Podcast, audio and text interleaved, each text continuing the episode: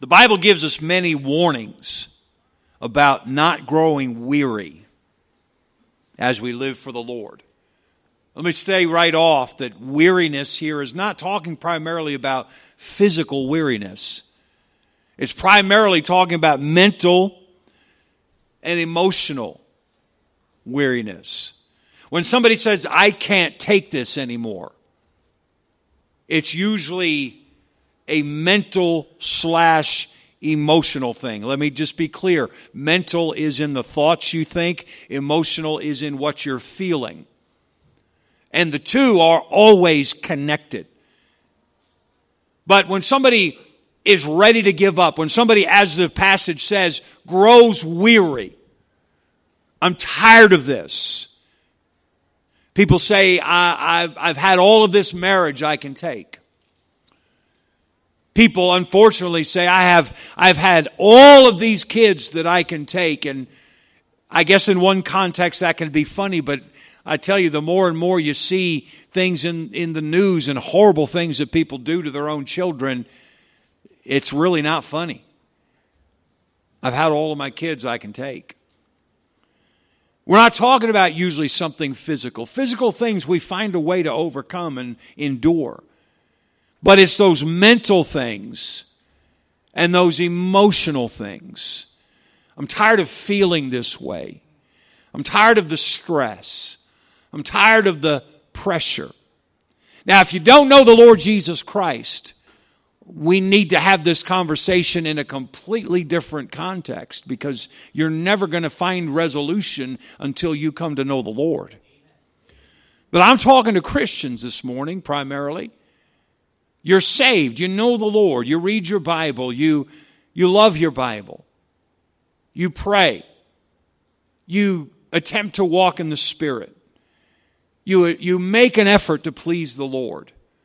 You're engaged in the Lord's service to some capacity. And just the stress of life, the pressure of life, can bring you to the place in your service of the Lord, in your life as a disciple of Jesus Christ. It can bring you to the place where you say, I, I can't take this anymore. And we're talking mental pressure and emotional pressure, what you're, what's going through your head constantly, and what you're feeling. The Bible warns us about it, about growing weary a number of times, and the Bible gives us a number of examples. Do you know there came a point when the great leader Moses said, Lord, I can't take these people anymore. I'm done. I'm not going any further. You know, there's a time and I, we, we talked about this as we sang in the opening when David said, I almost gave up. I had fainted unless. He said, except I believe to see the goodness of the Lord, I would have cashed it in. One of the most notorious moments, maybe the notorious moment in Elijah's life was after his greatest victory. We think of Elijah, we think of him on the mountaintop with fire coming down out of heaven. He stood alone. But the very next chapter is one of the low points, I guess the low point in Elijah's life, where he goes to Mount Sinai. Do your homework. You'll find he goes to Mount Sinai, which is a long ways away. He goes up in Mount Sinai and he finds a cave there. And he goes in the cave. I would say if you're if you've been saved for 20 years or more, you've spent some time in the cave. In that cave. And in that cave, Elijah pouted. He said, Lord, here I've been standing for you, and I'm the only one left. And by the time the Lord fixed it all, he said, Oh, and by the way, you're not the only one. There's 7,000 other followers of me in, in Israel. But he's in the cave. And do you know how bad? I won't take the time to do it, but I've done it before just so you can see. It says he took his mantle and wrapped it around his head. Can you picture that? Can you picture me taking my coat off, wrapping it around my head? And do you know when he did that? That famous verse that we all love when God said that, that uh, uh, he's not in the whirlwind, he's not in the earthquake, he's in the still small voice. And when God came to Elijah in a still small voice, he was basically like a spoiled little kid going, Ah, I can't hear you, can't hear you, God. That's weird. You should do that sometime while you're preaching. That's weird. He's pouting. Jeremiah, the weeping prophet, courageously stood as a voice to God's people. But you know, there came a place, if you read in the book of Jeremiah, where he said, You know what? I've had it with this. I've had it with being the lone voice. He said, I'm going to go out and I'm going to buy a bed and breakfast. And I'm going to just be a servant to people as they're traveling through. And finally, he says, You know what? I can't quit. I've got a fire in my bones, the Word of God. I've got to preach. But he got weary. John the Baptist. There came a point, John the Baptist, after he had courageously and boldly said, Prepare ye the way of the Lord. He got arrested. He was put in prison. And his followers would come and visit him and say, uh, Is there anything, anything we can do for you? And there came a day where he said, You know what you could do? You could go find Jesus and just make sure that he really is the Messiah. John the Baptist. I'm saying the Bible gives us many warnings and it also gives us many examples of people who grew weary in well doing. It's disappointing thing to watch a fellow believer drift from the Lord. You know that they're hurting themselves when they turn away from the Lord. And by the way, we're not talking about losing their salvation. I suppose in some folks, maybe it may be that they never were saved, but the Bible's clear you can't lose your salvation. But you can, as a believer, drift from the Lord. You can turn away from the Lord. If you're truly saved, if you really are a child of God, He'll keep coming after you, He won't let you alone. But you see somebody turn away from the Lord, you know they're hurting themselves. They're disconnecting from their spiritual resources. Hey, we need each other. I need you. You need the people around you. We need each other. And when you pull away from, from going to church, and by the way, going to church, church attendance is a very good barometer of your spiritual health. It's not just one of the ingredients of being a healthy Christian, it's a strong indicator of how you're doing spiritually. And so when you pull away from church, you're disconnecting from your spiritual resources. When somebody that you love pulls away from the Lord, they're destroying their spiritual influence. Hey, how can you look at anybody else and say, hey, stay close to the Lord when they know you're not? So you've killed your influence. You're jeopardizing your children's future.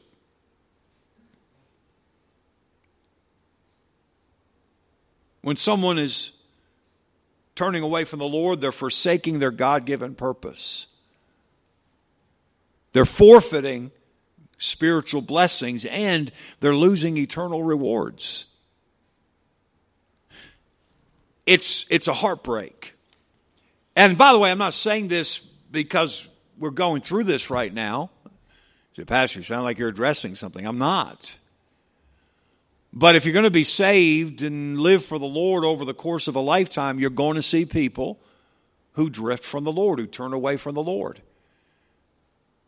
And I praise the Lord that my close friends in my lifetime have stayed close to the Lord, but I've had a few friends that have drifted. It was over 25 years ago. A very dear friend of mine left his wife and um, moved to the West Coast, just sort of disappeared, unannounced. And a friend of mine and myself, we uh, got plane tickets. That's before Travelocity and all that stuff. We got plane tickets. You know, you had to go to travel agent, and so we went to travel agent, got some tickets, and uh, we flew out there. We tracked him down. And we were not successful at persuading him to go back to his wife and go back to his life serving the Lord. But it's happened a few times, unfortunately. When I see someone drift from the Lord, first thing I do is I pray for them. And then, in an appropriate way, I reach out to them. But a third thing that I always do when I see someone drift from the Lord, I'm talking about walk away from their life living for God. I confirm my own commitment that by the grace of God, I will never turn away. Now, listen, I never make that announcement. I guess it sounds like I'm making that announcement. Right? Bless God, I'll never turn my back on the. Ooh, that's pride. You better be careful. Let him that thinketh he stand, standeth take heed lest he fall. Pride goeth before destruction, a haughty spirit before a fall. But I do resolve in my own heart, I don't ever want to do that. I don't ever want to do that to my wife. I don't ever want to do that to my children. I don't ever want to do that to my friends. I don't ever want to do that to my fellow believers. I confirm my own commitment not to drift from the Lord.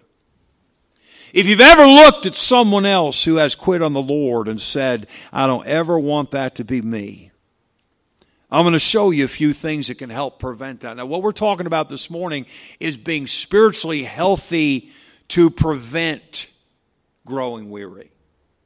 All right? We're not talking about when you get there,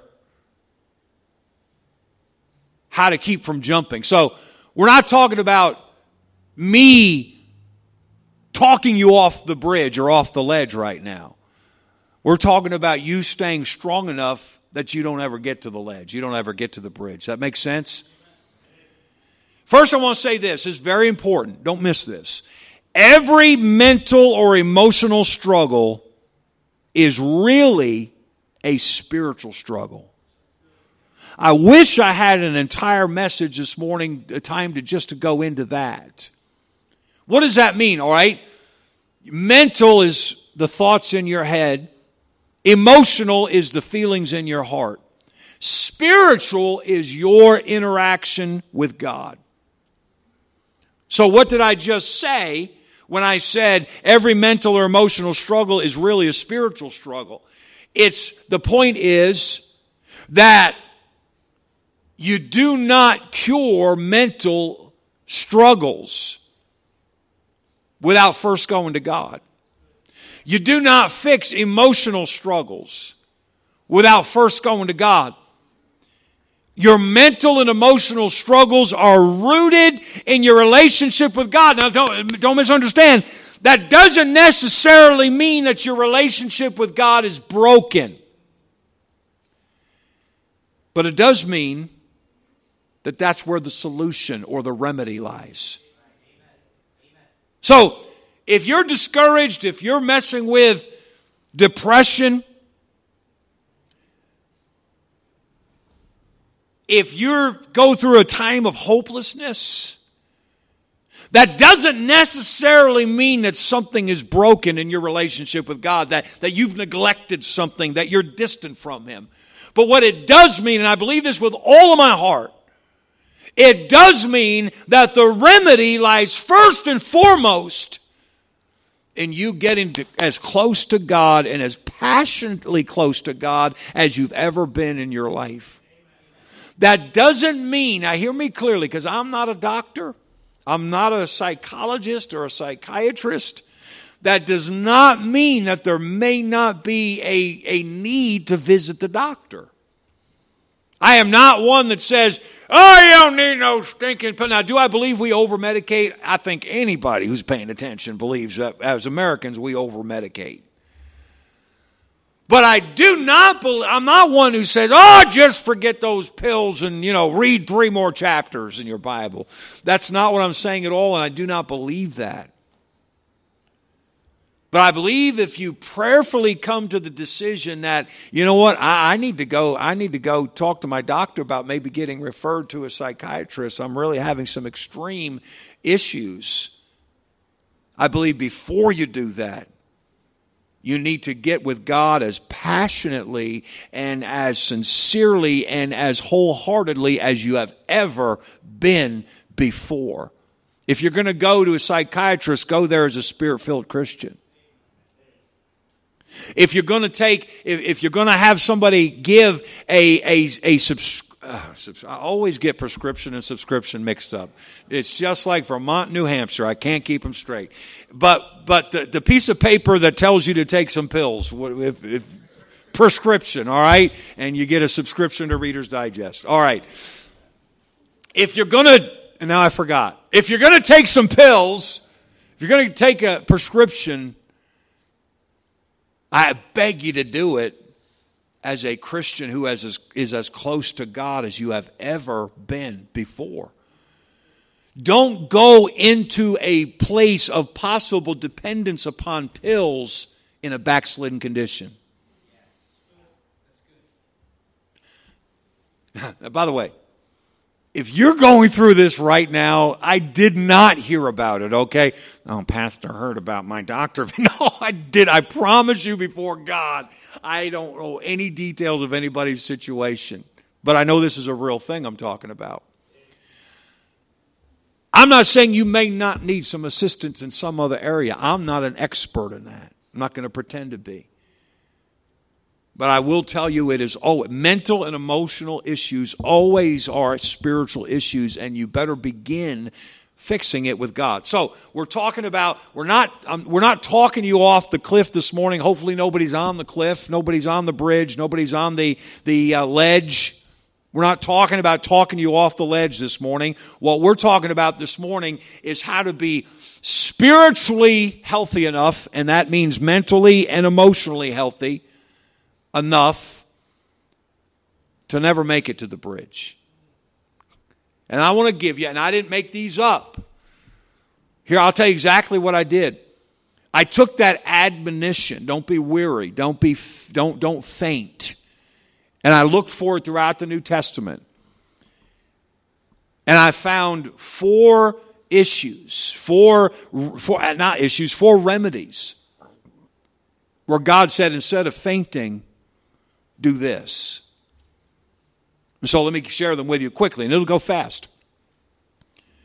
The first spiritual remedy for fainting is constant communication with God. Luke 18, verse 1. Jesus spake a parable unto them to this end, that men ought always to pray and not to faint. Now, I believe if you look at the context there, what it's saying is not to faint in prayer, not to give up in prayer.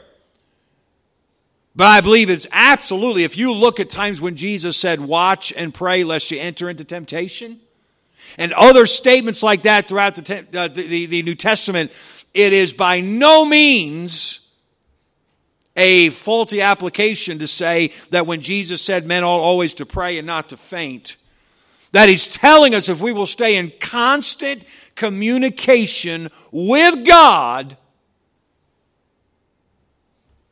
that we're going to, we're going to stay off the, off the ledge. We're going to stay away from that place where we just feel despondent.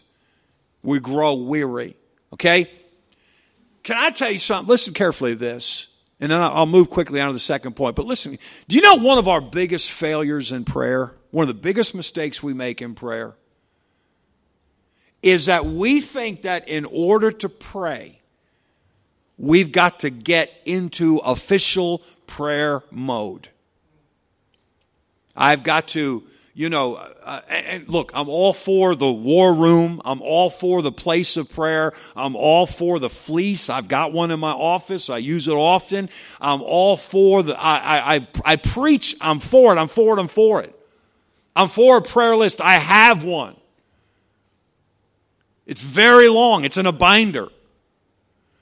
But here's the mistake we make when it comes to prayer.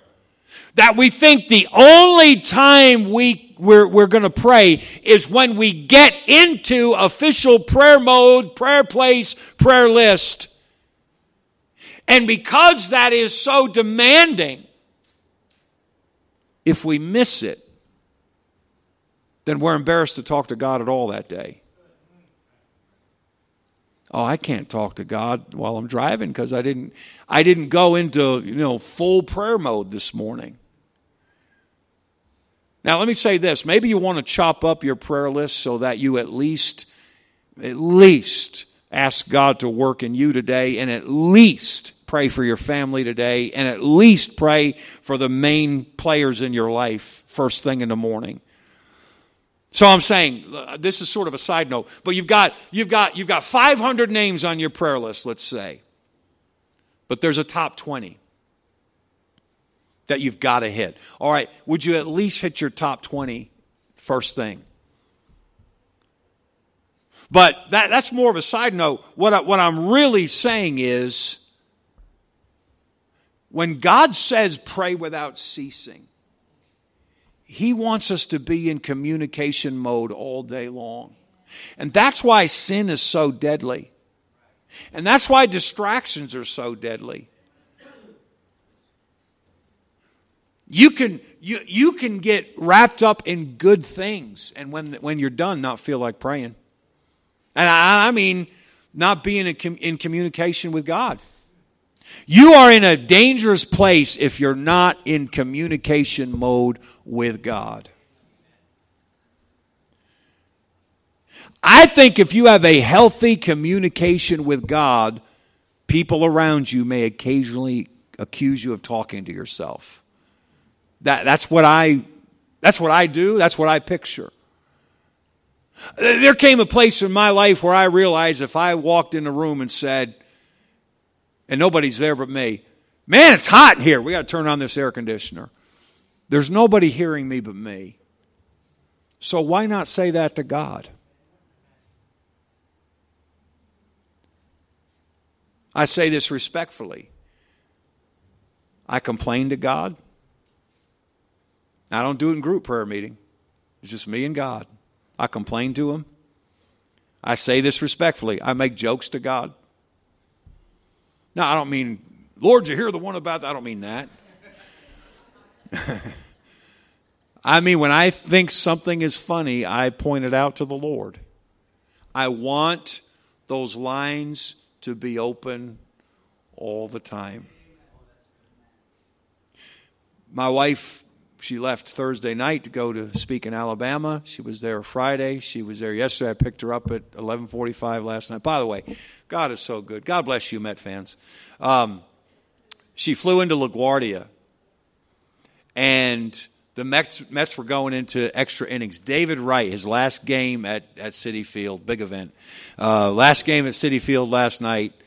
And so I'm going, and so, but they're going into extra innings. She's coming at 11:45. Usually the game should have been over like 10 o'clock, but now they're into the 13th inning. I'm going past Citi Field, and the upper deck is still full because it's David Wright's last game, and he's he's already out of the game, but he's supposed to speak at the end of the game.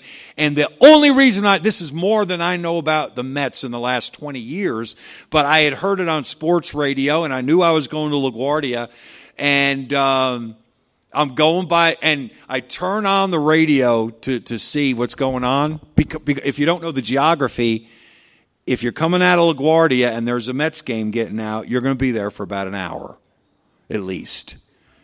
And uh, so I'm pulling into LaGuardia, and I turn it on, and the Mets had just scored the winning run. And I'm like, oh no! So I pull up to get my wife. I was like, get in quick. We got to, we got to beat the Mets crowd. we get back out on the highway, and they had a fireworks show. I was like, praise the Lord. They had fireworks and David Wright had to make a speech. And so we were, we were getting onto the Whitestone Bridge before they actually dismissed. And so we were okay there. And why did I bring that up? I don't know. Oh, oh, I know why. Because I was telling you this, and this is a very important illustration. I'll fly for the rest of these points, but this is, this is good to me, I think. Do you know there were several hours between Thursday night and last night. Two, maybe three different times where I called Amy or she called me, and we were doing other stuff, but we just we hung out over the phone. We just we wanted to be together. We couldn't be together physically, but we could we could talk. And she's doing something, I'm doing something, and we think of something, just like if we were together. Why? Because I love her. She loves me. We want to be together. We can't be together physically, but we have the lines open. That's the way it ought to be with you and God all the time. That's part of what pray without ceasing means. The lines need to be open all the time. Don't talk to yourself. Talk to God. Interact with God all the time.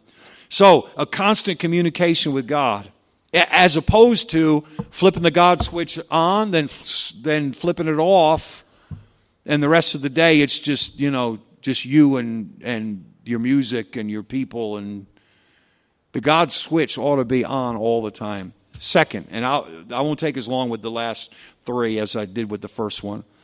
But 2 Corinthians 4, we read 2 Corinthians 4 15 and 16. For all things are for your sakes, that the abundant grace might, might uh, uh, through the thanksgiving of many, redound to the glory of God. Did, so did you hear that? Paul's saying, every, I want everything that I do to result in God being glorified. Did you catch that? Now listen. For which cause we faint not.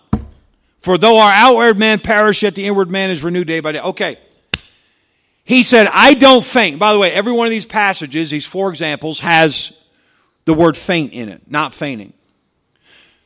Paul said, The reason that I don't quit on God is because I anticipate and fully expect that everything will result in God's glory. But can I make an observation?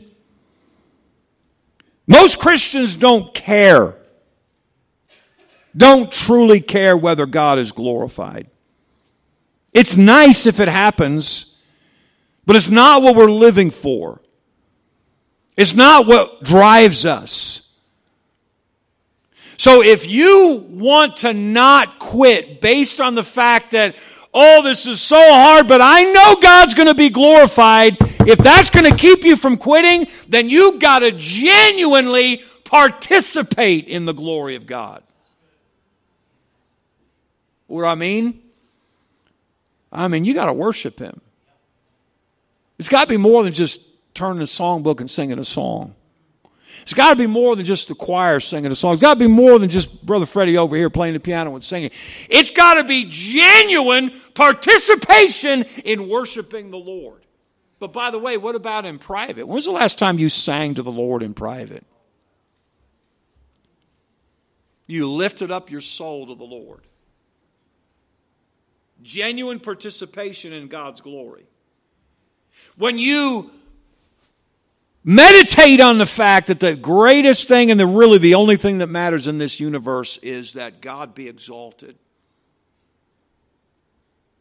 When you genuinely participate in God's glory and then you realize, man, this struggle that I've been going through for the last three years, I know this is going to result in God being glorified. Well, then you won't quit. But let me tell you, most Christians have little to no investment in God's glory. It's all about us. It's all about us. We need a genuine participation in God's glory. Now, can I say, I'm just being honest with you, I think probably that went over most of our heads. But it was worth it for the one or two or three people that it helped. If you will genuinely participate in glorifying God with all your heart, you pass out a track because you, Lord, I don't want to do this, but I believe it'll bring you glory. Before you knock on a door, before you teach your Sunday school lesson, before you sing a song, you, you say, Lord, I just want you to be glorified. I'm paying this price. I'm making this effort because I want you to be glorified. You're participating in God's glory, and now God's glory is going to matter. All right. I said I wasn't going to take as long. I lied. Let's let's let's fly. Uh, I, I, really I have something at the end that I, I've, I've, got to read to you. So let me just give you the, the last two. Hebrews 12, 1 through 3.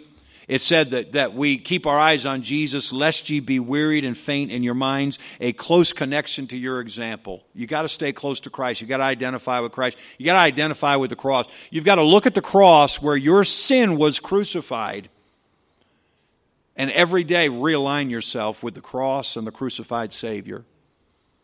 And if you want to put it into words, it's not put into words anywhere better than it is in Galatians 2:20. I am crucified with Christ, nevertheless I live. Yet not I, but Christ liveth in me. And the life that I now live in the flesh, I live by the faith of the Son of God, who loved me and gave himself for me. Can I just testify? way back in January or February, I think it was. I asked the Lord to teach me what that verse means. And it's been a long, difficult schooling. But I understand that verse so much better right now than I did eight months ago. Praise the Lord for that.